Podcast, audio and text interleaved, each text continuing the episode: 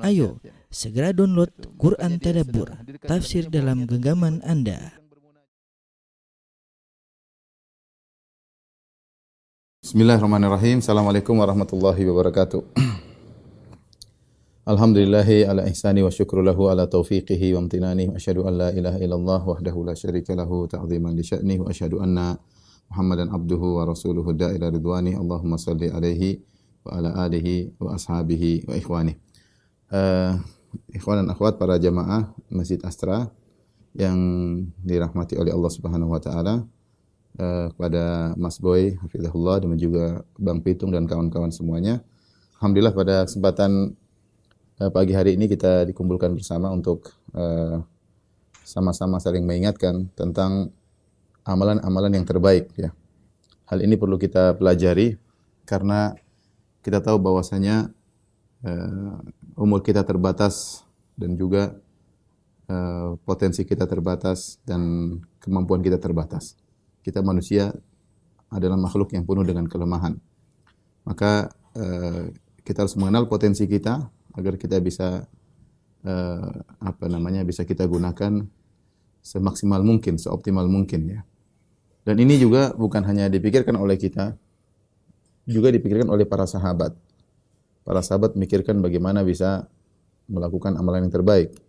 Karena Allah Subhanahu wa taala yang memerintahkan dalam Al-Qur'an untuk berlomba ya. Kalau kita lihat ayat-ayat berkaitan dengan uh, beramal soleh maka ayat-ayat datang dalam uh, konteks memacu, uh, suruh berlomba, suruh cepat, enggak ada tunda-tunda seperti firman Allah Subhanahu wa taala fastabiqul khairat berlomba-lombalah dalam keba kebaikan. Seperti juga firman Allah Subhanahu wa taala, "Wasari'u ila maghfiratin min rabbikum wa jannatin arduha samawati wal ardu iddatul muttaqin." Bersegeralah kalian, cepatlah. Sari'u artinya cepat.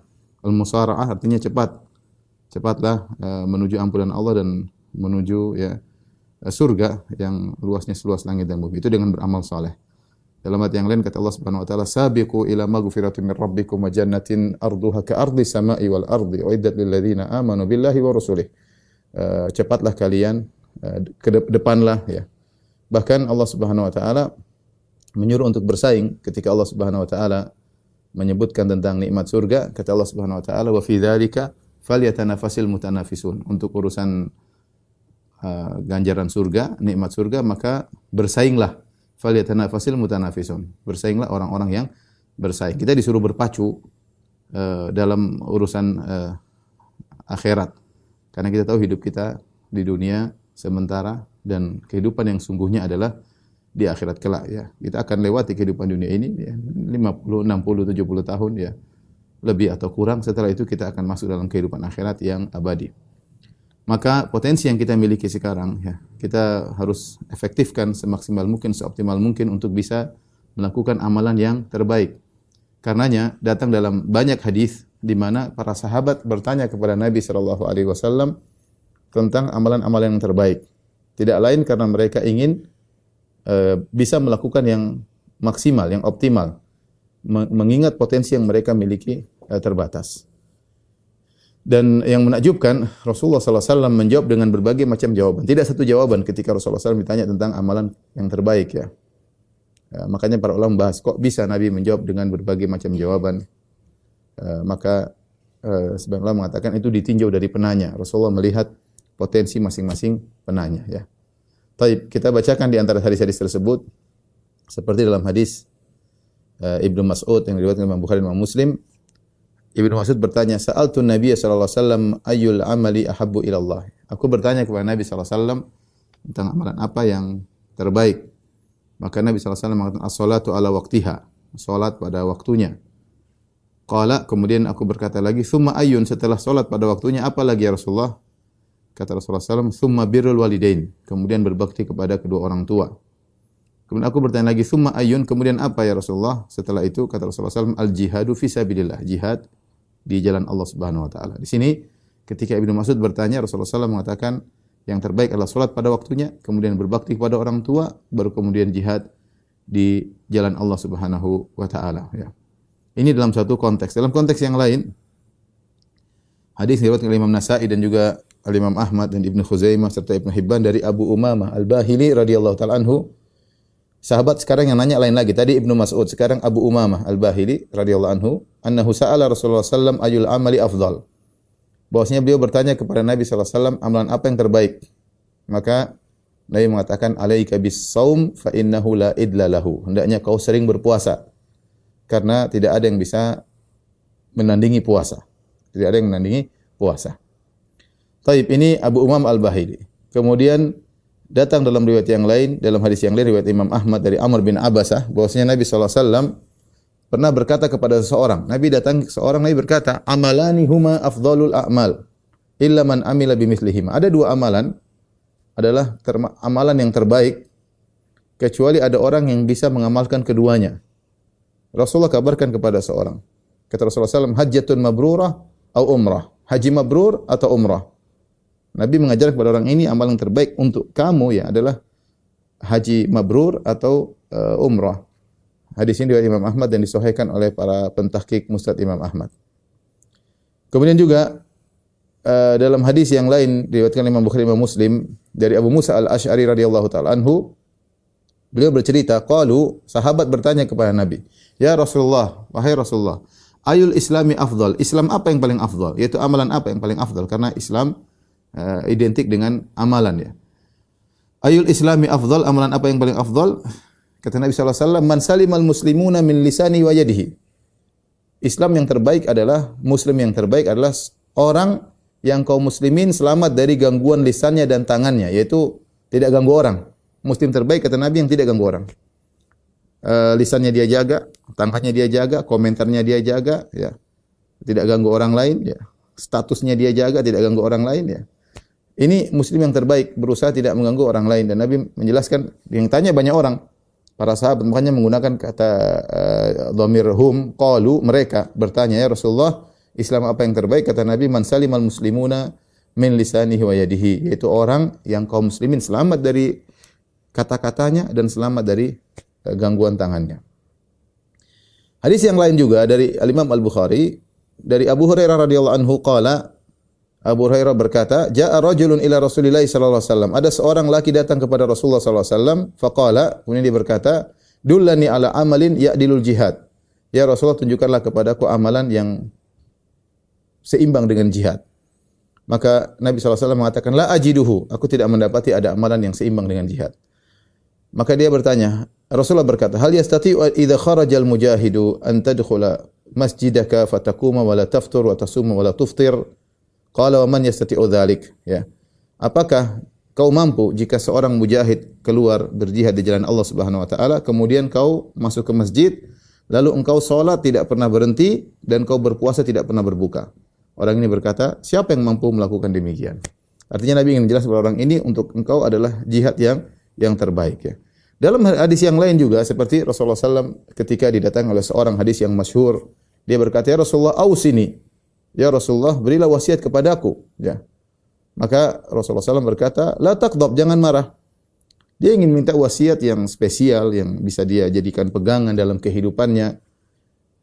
Farad dada miraran. Seakan-akan dia tidak puas, dia ingin sesuatu yang lain. Dia berkata, Ya Rasulullah, au sini, berilah wasiat kepadaku. Rasulullah SAW jawab lagi, La takdob, jangan marah. Uh, dia tanya lagi, Ya Rasulullah, au sini, Ya Rasulullah, berilah wasiat kepadaku. Kata Rasulullah SAW, jangan marah. Dalam riwayat yang lain juga ada seorang lelaki lain bertanya kepada Nabi, "Ya Rasulullah, dullani ala amalin idza amiltuhu dakhaltul jannah wa la tukthir alayya." Satu lagi bertanya, "Ya Rasulullah, tunjukkanlah kepadaku satu amalan yang jika aku kerjakan aku masuk surga. Ini amalan terbaik tentunya. Yang aku kerjakan masuk surga, terjamin masuk surga. Tapi jangan banyak-banyak, ya. Potensi terbatas, jangan banyak-banyak. Saya ingin amalan yang saya kerjakan langsung masuk surga. Kata Nabi sallallahu alaihi wasallam, "La taqlaq walakal jannah." Jangan marah, kau masuk surga. Ya. Dalam riwayat yang lain ada seorang bertanya Rasulullah dullani ala amalin ya yubaiduni an ghadabillah. Ya Rasulullah tunjukkanlah kepada suatu amalan yang menjauhkan aku dari kemurkaan Allah. Kata Nabi sallallahu alaihi wasallam la taqdab. Jangan marah maka kau akan selamat dari kemurkaan Allah Subhanahu wa taala ya. Uh, demikian juga ketika dalam hadis yang lain mereka bertanya tentang ayun nasi khair wa, wa ayul amali ahabbu ila Allah ya Rasulullah siapa manusia yang paling baik manusia yang paling dicintai oleh Allah Kemudian amalan apa yang paling dicintai oleh Allah Subhanahu wa taala? Maka Rasulullah SAW berkata, khairun nas anfa'uhum linnas. manusia yang terbaik adalah yang paling bermanfaat bagi orang lain. Manusia yang terbaik adalah yang paling bermanfaat bagi orang lain. Wa habbul a'mali ila Allah sururun tudkhilu ala qalbi muslim. Dan amalan yang terbaik yang paling dicintai oleh Allah adalah rasa bahagia yang kau masukkan dalam hati seorang muslim. Au tatruda anhu ju'an atau kau hilangkan rasa laparnya. Au taqdi anhu dainan atau kau lunaskan hutang-hutangnya. Au takshifa anhu kurba atau kau hilangkan penderitaannya. Ya. Kemudian Rasulullah SAW berkata, La an amshi ma'a akhi fi hajatihi ahabbu ilayya min an a'takifa fi hadzal masjid syahran. Ya bahwasanya aku berjalan dengan sahabatku menemani, sekawanku menemani dia untuk memenuhi kebutuhannya, lebih aku sukai daripada aku iktikaf di Masjid Nabawi selama sebulan. Ya. Jadi kalau kita perhatikan dari hadis-hadis tersebut, tadi saya katakan ternyata uh, Rasulullah SAW ketika menjelaskan tentang amal yang terbaik, beliau menjawab dengan berbagai macam uh, jawaban, tidak satu tidak satu uh, jawaban. Rasul tidak mengatakan yang terbaik adalah birrul walidain, tidak begitu aja. Karena kalau begitu banyak orang yang mungkin orang tuanya sudah enggak ada. Bagaimana dia mengamalkan amal terbaik? Rasulullah SAW juga mengatakan, tidak mengatakan uh, yang terbaik adalah jihad karena tidak semua uh, uh, apa namanya kesempatan untuk berjihad. Banyak jihad-jihad palsu yang terjadi di sekarang ya, yang tidak sesuai dengan syariat misalnya. Uh, Rasulullah juga tidak mengatakan bahwasanya yang terbaik adalah puasa secara mutlak. Ya, karena tidak semua orang mampu untuk uh, berpuasa. Sehingga ternyata jawaban Nabi SAW bervariasi. Inilah yang dibahas oleh para ulama. Kenapa jawaban Nabi menyebutkan banyak varian ya, banyak variasi. Maka dijelaskan oleh para ulama, Rasulullah SAW ketika memberi jawaban tersebut, melihat bisa jadi melihat kondisi penanya atau melihat kondisi al-mukhatab yang diajak bicara oleh Nabi di hadapan Nabi ini siapa. Contoh tadi ketika orang datang berkata, "Ya Rasulullah, au sini berilah wasiat kepadaku." Kata Nabi, "Jangan marah." Bisa jadi Nabi tahu orang ini suka marah-marah. Sehingga ini yang terbaik bagi dia karena kalau dia tidak marah akan terbuka banyak kebaikan bagi dia, bagi kebaikan bagi dia terhadap istrinya, terhadap anaknya, terhadap tetangganya. Nabi melihat kondisi orang ini, maka wasiat yang terbaik buat dia, amalan yang terbaik buat dia adalah menahan dirinya jangan sampai jangan sampai marah, ya. Jangan sampai jangan sampai marah. Mungkin kalau yang datang kepada Nabi adalah orang yang sabar, wong Solo yang sabar memang atau orang mana kebumen seperti Mas Bang Pitung ya mungkin. Mungkin Rasulullah nggak bilang jangan marah karena Bang Pitung nggak suka marah ya Bang Pitung? Atau kebalikannya? Maka gitu. Jadi situasi beda-beda situasi beda-beda kalau orang yang asalnya dia memang tidak suka marah-marah maka mungkin Rasulullah SAW wasiatnya kepada yang lain yang dia bisa mengeluarkan potensinya yang lain yang belum yang belum belum dia keluarkan yang bisa hingga lebih ber, bermanfaat dia tadi ada yang memang fokus kepada Quran misalnya khairukum man ta'allamal Quran wa 'allamahu sebaik-baik kalian yang belajar Quran mengajarkannya Rasulullah. Ada orang yang fokus ke sana dia punya potensi untuk untuk hafal Quran, kemudian untuk uh, mengajarkan Quran. Ada seorang muslim, kita masukkan pondok, dia nggak bisa hafal Quran, baru hafal dua juz lupa lagi, dua hafal dua juz, dua juz lupa lagi. Gak mungkin kita bilang udah kamu pondok sampai mati hafal Quran, nggak mampu dia. Ini jangan dipaksa untuk pondok, kita cari potensi yang lain. Mungkin dia kuat membantu orang susah, Mungkin dia punya kecerdasan dalam fisika, kimia, matematika sehingga dia bisa memberi sumbangsi kepada Islam dan kaum muslimin dari sisi yang lain. Maka di antara kesalahan kata para ulama, maksa seseorang untuk menekuni sesuatu yang bukan potensinya. Itu adalah kesalahan. Karena Nabi SAW uh, eh, ketika memberi jawaban variatif. Variasi Rasulullah ini begini, ini begini, ini begini menunjukkan Rasulullah SAW eh, melihat siapa yang bertanya sehingga jawabannya berubah-ubah atau Rasulullah SAW melihat kondisi yang berbeda-beda. Ada kondisi misalnya ketika itu di zaman Rasulullah SAW eh, perlu jihad visabilillah maka Rasulullah bilang jihad. Ada suatu kondisi di mana orang lagi kelaparan mungkin Rasulullah SAW mengatakan yang terbaik adalah memberi makan ya. Dalam hadis bagian hadis memberi makan. Itu adalah amalan yang yang terbaik. Maka situasi dan kondisi juga mempengaruhi amalan uh, yang terbaik. Dari sini kalau kita dapati penjelasan para ulama mereka uh, mengatakan bahwasanya kebanyakan amalan terbaik kembali kepada uh, potensi potensi seseorang. Apa yang mampu dia lakukan. Salah satu tinjauan ya. Salah satu tinjauan amalan terbaik adalah kembali kepada kondisi orang tersebut. Dan yang kedua kondisi uh, kondisi kaum muslimin yang ada ketika itu. Ya, ini di antara dua hal yang paling mempengaruhi amalan terbaik ya. Mempengaruhi amalan terbaik. Contoh, amalan terbaik dipengaruhi oleh kondisi masing-masing orang, potensi masing-masing orang sebagaimana uh, dijelaskan oleh Al-Imam Ibnu Qayyim taala ya. Uh, beliau mengatakan ya uh, Wa yakunul amalul muayyan afdhalu minhu fi haqqi ghairihi, ya. Bisa jadi suatu amal tertentu ya lebih baik pada seseorang namun tidak baik pada belum belum bukan yang terbaik bagi orang lain ya. Ya, contoh ya. Beliau berkata misalnya fal ghani alladhi lahu malun katsir wa nafsuhu la tasmah bi badli syai'in minhu fa sadaqatu wa itharu afdalu lahu min qiyamil lail wa siyamin nahar nafilah. Ada orang kaya yang ternyata dia agak pelit, agak pelit, maka apa yang terbaik bagi dia? Amalan yang terbaik bagi dia adalah dia disuruh sedekah. Jangan kita bilang, oh, Pak, yang terbaik Bapak sholat malam. Yang terbaik Bapak puasa. Oh, tambah pelit dia. Dia puasa tidak tidak mau malah pelit. Makan, kemudian hemat ya. Kemudian dia hanya sholat sholat malam sementara dia punya harta yang banyak dan dia pelit. Maka yang terbaik bagi dia, kalau kita tahu dia ini pelit, kita bilang terbaik bagi Anda adalah bersedekah karena dia harus melawan nafsunya yang pelit terhadap uh, hartanya. Ini contoh kata Ibnu Qayyim rahimahullahu taala. Contoh beliau berkata lagi, ya. Al-alim alladhi qad arafa sunnah wal halal wal haram wa turkal khair wa syarr mukhalatatuhu linnas wa ta'limuhum wa nusuhum fi dinihim afdalu min i'tizali wa tafrighi waqtihi li salat wa qiraatil Quran wa tasbih. Seorang yang alim yang dia mengerti tentang sunnah-sunnah Nabi SAW, dia mengerti tentang hukum-hukum fikih halal dan haram, dia tahu jalan-jalan kebaikan dan tahu tentang bahaya-bahaya jalan-jalan keburukan, maka yang terbaik bagi dia adalah bercampur dengan masyarakat, mengajarkan ilmu kepada mereka, menasihati mereka, lebih baik daripada dia bersendirian, kemudian dia sholat, baca Quran doang, bertasbih, lebih baik dia ngajarin orang. Ya. Sebaliknya ada orang yang tidak pandai mengajarkan ilmu agama, lebih baik dia baca Quran.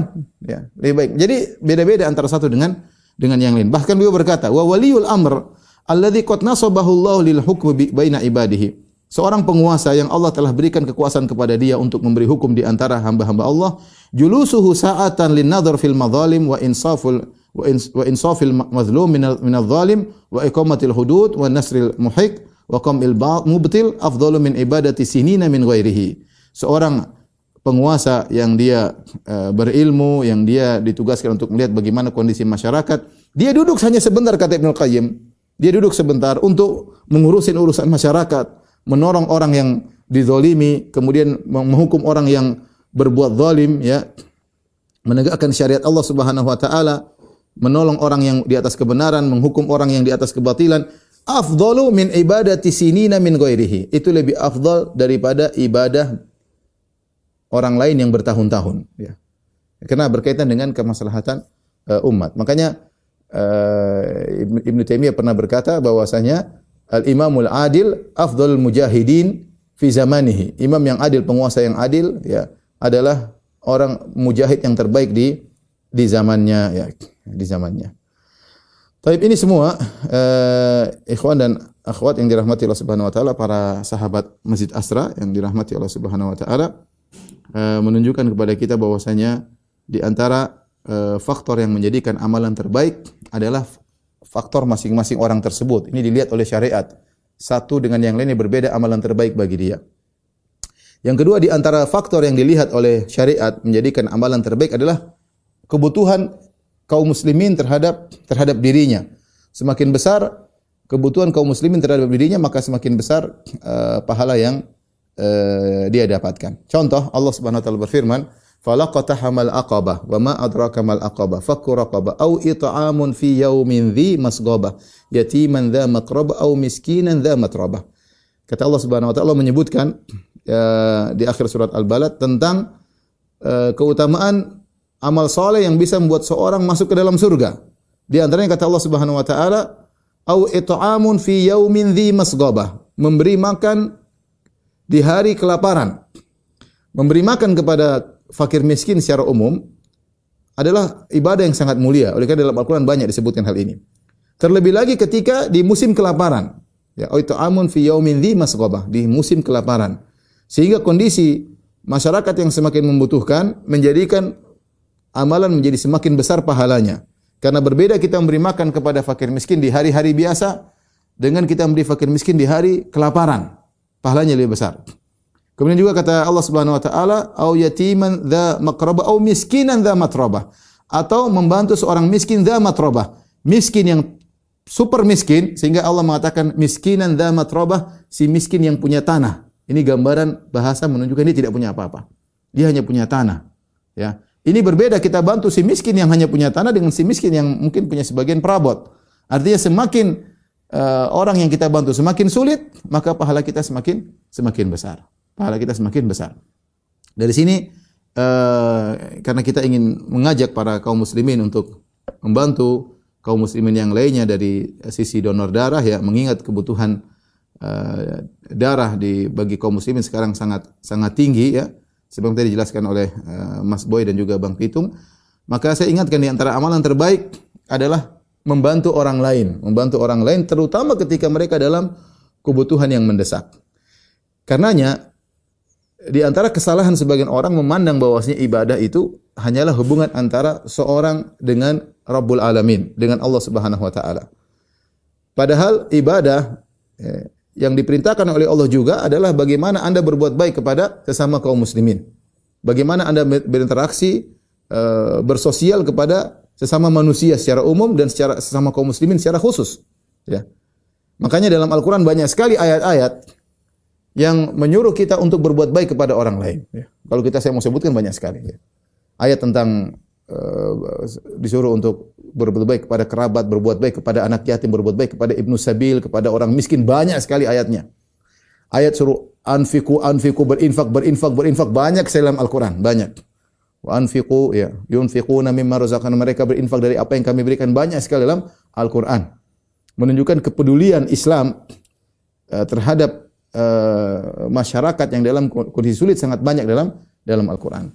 Contoh misalnya kata Allah Subhanahu wa taala, La khaira fi katsirin min najwahum illa man amara bi sadaqatin aw ma'rufin aw islahin bainan nas. Wa may yaf'al dzalika bitigha'a mardatillahi fasawfa nu'tihi ajran 'azima. Kata Allah tidak ada keba ke kebaikan kepada kebanyakan bisik-bisik yang terjadi di antara manusia. Illa man amara bi sadaqah. Tetapi ada kebaikan yang Allah anggap itu suatu kebaikan besar yaitu man amara bi sadaqah, orang yang menyuruh untuk bersedekah. Sedekah berarti yang membantu orang susah. Illa man amara bi sadaqatin ya. Kemudian atau berbuat islah di antara uh, manusia atau uh, beramar ma'ruf uh, nahi munkar kemudian kata Allah Subhanahu wa taala wa may yaf'al dzalika bitigha mardatillah. Barang siapa yang melakukan hal tersebut dalam rangka mencari keridhaan Allah jadi syaratnya harus ikhlas fasaufa nu'tihi ajran azima kami akan berikan kepada dia ganjaran yang besar kami akan berikan dia ganjaran yang uh, yang besar kenapa karena membantu orang lain. Saya katakan tadi ayat terlalu banyak. Makanya di antara tingkatan yang tertinggi dalam dalam tingkatan kaum muslimin, yang pertama muslim, kemudian mukmin, yang ketiga muhsin. Muhsin. Di antara makna muhsin yaitu engkau berdoa beribadah kepada Allah seakan-akan engkau dilihat oleh Allah Subhanahu wa taala dan di antara makna muhsin adalah orang berbuat baik kepada orang lain. Makanya ketika para ulama tafsir menafsirkan innallaha yuhibbul muhsinin wallahu Allah yuhibbul muhsinin. Allah mencintai orang-orang berbuat ihsan. Ya. Uh, lilladzina ahsanu uh, lilladzina ahsanul husna wa ziyadah. Bagi orang berbuat ihsan, berbuat ihsan. Ihsan ini ada dua maknanya. Dia beribadah kepada Allah seakan-akan Allah melihat dia dan juga dia berbuat baik kepada orang lain. Ya, inna rahmatallahi qaribun minal muhsinin. Sungguhnya rahmat Allah dekat dengan orang-orang yang berbuat ihsan. Wa ahsinu berbuatlah ihsan.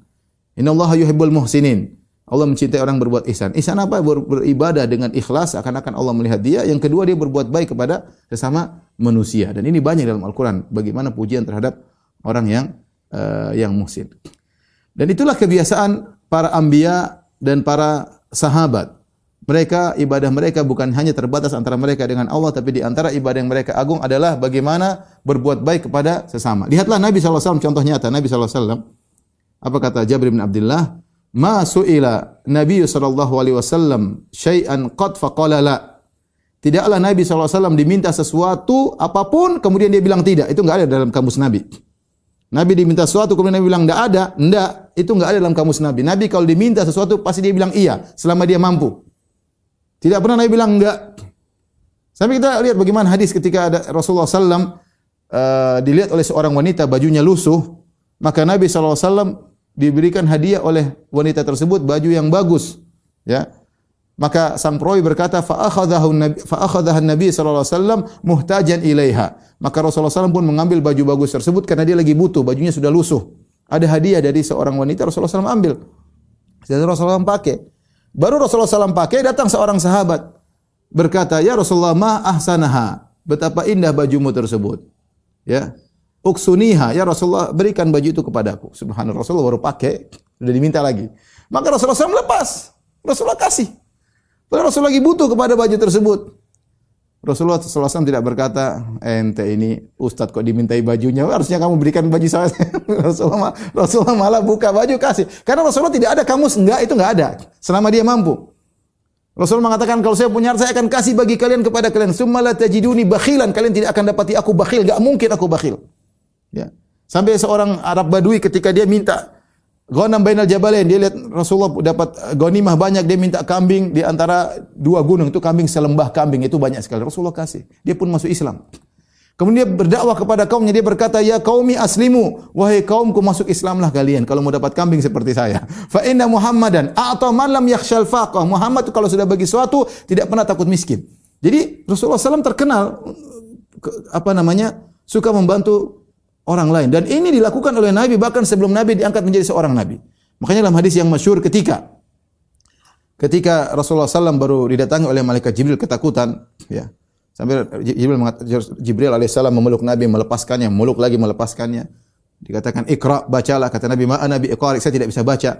Kemudian ditalkin oleh malaikat Jibril, "Iqra bismi rabbikal ladzi khalaq" dan seterusnya.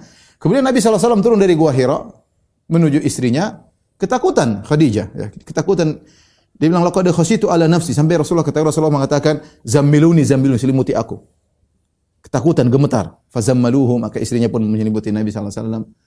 Sampai tenang Khadijah bertanya ada apa wahai suamiku? Kata Rasulullah SAW laqad khasyitu ala nafsi sungguh aku khawatir suatu keburukan menimpa diriku. Apa kata Khadijah? Kalla fa wallahi abshir. Tidak mungkin. La yukhzikallahu abada. Allah tidak akan menghinakan engkau selamanya. Innaka la tasilur rahim. Engkau suka menyambung silaturahmi wa tasduqul hadis. Engkau suka jujur wa tahmilul kalla engkau membantu orang yang tidak mampu. Wa taksibul ma'dum ada orang tidak bisa apa kau, kau kerja hasilnya kau kasih buat dia. Wa takrid dhaif kau suka menjamu tamu. Wa tu'inu alana wa ibil haq engkau membantu orang terkena musibah. Ini sifat-sifatmu selalu membantu orang lain tidak mungkin Allah hinakan hinakan engkau. Jadi Nabi sebelum diangkat menjadi nabi sudah sifatnya seperti itu. Apalagi setelah diangkat menjadi seorang uh, seorang nabi ya. Dan uh, terlalu banyak bagaimana menunjukkan Rasulullah SAW membantu orang lain. Sampai Nabi tadi mengatakan, "La an amshi ma akhi fi hajatihi." Aku berjalan dengan saudaraku memenuhi keperluannya. Lebih aku sukai daripada iktikaf di Masjid Nabawi selama sebulan. Kenapa? Karena iktikaf di Masjid Nabawi berkaitan dengan diri sendiri.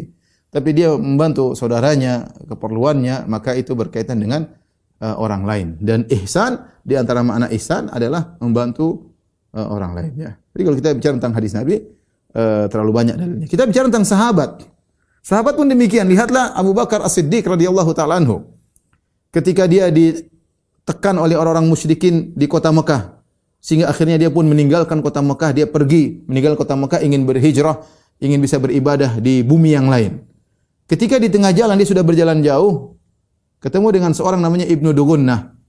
Dia mengatakan, Ibnu Dugunnah orang kafir. Dia berkata, wahai Abu Bakar, ke mana kau hendak pergi? Aku ingin beribadah kepada Allah. Mereka melarangku untuk ibadah. Maka kata Ibnu Dugunnah, "Misluka la yakhruj wa la yukhraj." Orang seperti engkau wahai Abu Bakar tidak boleh di tidak boleh keluar dari negerinya dan tidak boleh diusir dari negerinya. Kenapa? Innaka la tasilur rahim. Kau suka menyambung silaturahmi. Wa tasdukul hadis. Engkau senantiasa jujur. Seperti sifat Nabi. Wa tahmilul kalla. Engkau selalu membantu orang yang susah. Wa taksibul ma'dum. Engkau bekerja bagi orang yang tidak bisa berbuat apa. Kau kerja hasilnya buat dia. Wa takrid dhaif. Kau suka menjamu tamu. Wa tu'inu ala nawaibil haq. Dan kau suka membantu orang yang uh, terkena musibah. Orang seperti kau tidak mungkin diusir. Maka dia pun mengatakan, saya akan jadi jaminan. Kembali ke kota Mekah, beribadah kepada Tuhanmu, aku akan jadi jaminan. Dia musyrik juga, tapi dia kagum dengan Abu Bakar As-Siddiq radhiyallahu taala anhu. Makanya ketika Nabi SAW suatu hari eh, bertanya kepada para sahabat, "Man ashab asbah minkum shaiman?" Siapa yang hari ini puasa? Kata Abu Bakar, "Saya ya Rasulullah." Man at'ama minkumul yawma miskinan. Siapa yang hari ini beri makan kepada fakir miskin? Kata Abu Bakar, saya Rasulullah. Man uh, ada minkum maridhan. Siapa di antara kalian yang menyungguh orang sakit? Kata Abu Bakar, saya Rasulullah. Satu hari Abu Bakar kerjain semua. Man tabi'a minkumul yawma janazah. Siapa yang hari ini yang lain orang meninggal? Kata Abu Bakar, saya Rasulullah. Subhanallah. Abu Bakar luar biasa. Ya. Sudah puasa, uh, kasih makan orang miskin, menjenguk orang sakit, kemudian melayat orang mati. Kata Nabi, "Majtama'na fi imri'in illa dakhalal jannah." Tidak mungkin ini berkumpul pada seorang satu hari ngerjain ini semua kecuali masuk masuk surga. Coba kalau kita tanya sama diri kita, siapa yang hari ini puasa? Enggak ada yang angkat tangan. siapa yang hari ini uh, kasih makan orang miskin? Saya, Ustaz. Siapa yang miskinnya? Istri saya miskin, Ustaz. Saya kasih makan istri saya. Kemudian siapa yang kayak orang sakit? Saya Ustaz. Siapa anak saya sakit? Saya kunjungi anak saya. Artinya uh, para sahabat demikian. Ya. Allah sudah puji mereka dalam Al-Quran kata Allah Subhanahu Wa Taala, "Walladzina tabawwa'ud dar wal imana min qablihim yuhibbuna man hajara ilaihim." wala yajiduna fi sudurihim hajatan mimma utu wa yu'thiruna ala anfusihim walau kana. Allah sebutkan kaum Ansar, Allah abadikan dalam surat Al-Hasyr Allah mengatakan wa yu'thiruna ala anfusihim walau kana bihim. Mereka mendahulukan saudara-saudara mereka daripada diri mereka sendiri padahal mereka dalam kondisi memerlukan ya. Ya. Allah sebutkan ciri-ciri penghuni surga. Kata Allah Subhanahu wa taala, "Wa yut'imuna ta'ama ala hubbihi miskinan wa yatima wa asira. Innama nut'imukum liwajhillah." Ya, sungguhnya ya uh, mereka penghuni surga memberi makan kepada orang miskin makanan yang mereka sukai. Mereka berikan kepada miskin, kepada anak yatim, kepada tawanan. Tawanan ini orang kafir. Jadi mereka berbuat baik bahkan kepada tawanan perang, ya. Dan mereka memberi makan karena Allah Subhanahu wa taala. Oleh karenanya para ulama mengatakan sepakat ulama membantu orang non muslim tidak jadi masalah, ya. Eh, dapat dapat pahala apalagi membantu sama sama kaum muslimin. Yang kita perhatikan dalam hadis ayat ini, Allah sebutkan wa yut'imuna ta'ama ala hubbihi. Mereka memberi makanan yang mereka suka makanan tersebut. Jadi bukan mereka beri makanan yang sudah mau basi atau yang mereka tidak suka enggak habis baru kasih orang, enggak. Mereka memang makanan mereka suka tapi mereka kasih orang. Jadi sahabat kalau kalau bersedekah bukan bukan asal-asalan sedekah dengan apa yang mereka sukai. Allah berfirman, "Lan tanalul birra hatta tunfiqu mimma tuhibbun." Kalian tidak akan mencapai kebajikan yang sungguhnya sampai kalian menginfakkan apa yang kalian cintai.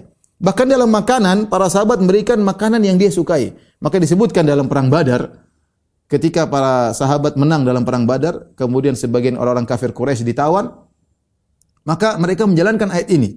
Sebagian mereka memberi makanan kepada tawanan perang. Mereka bawa roti dan ada korma.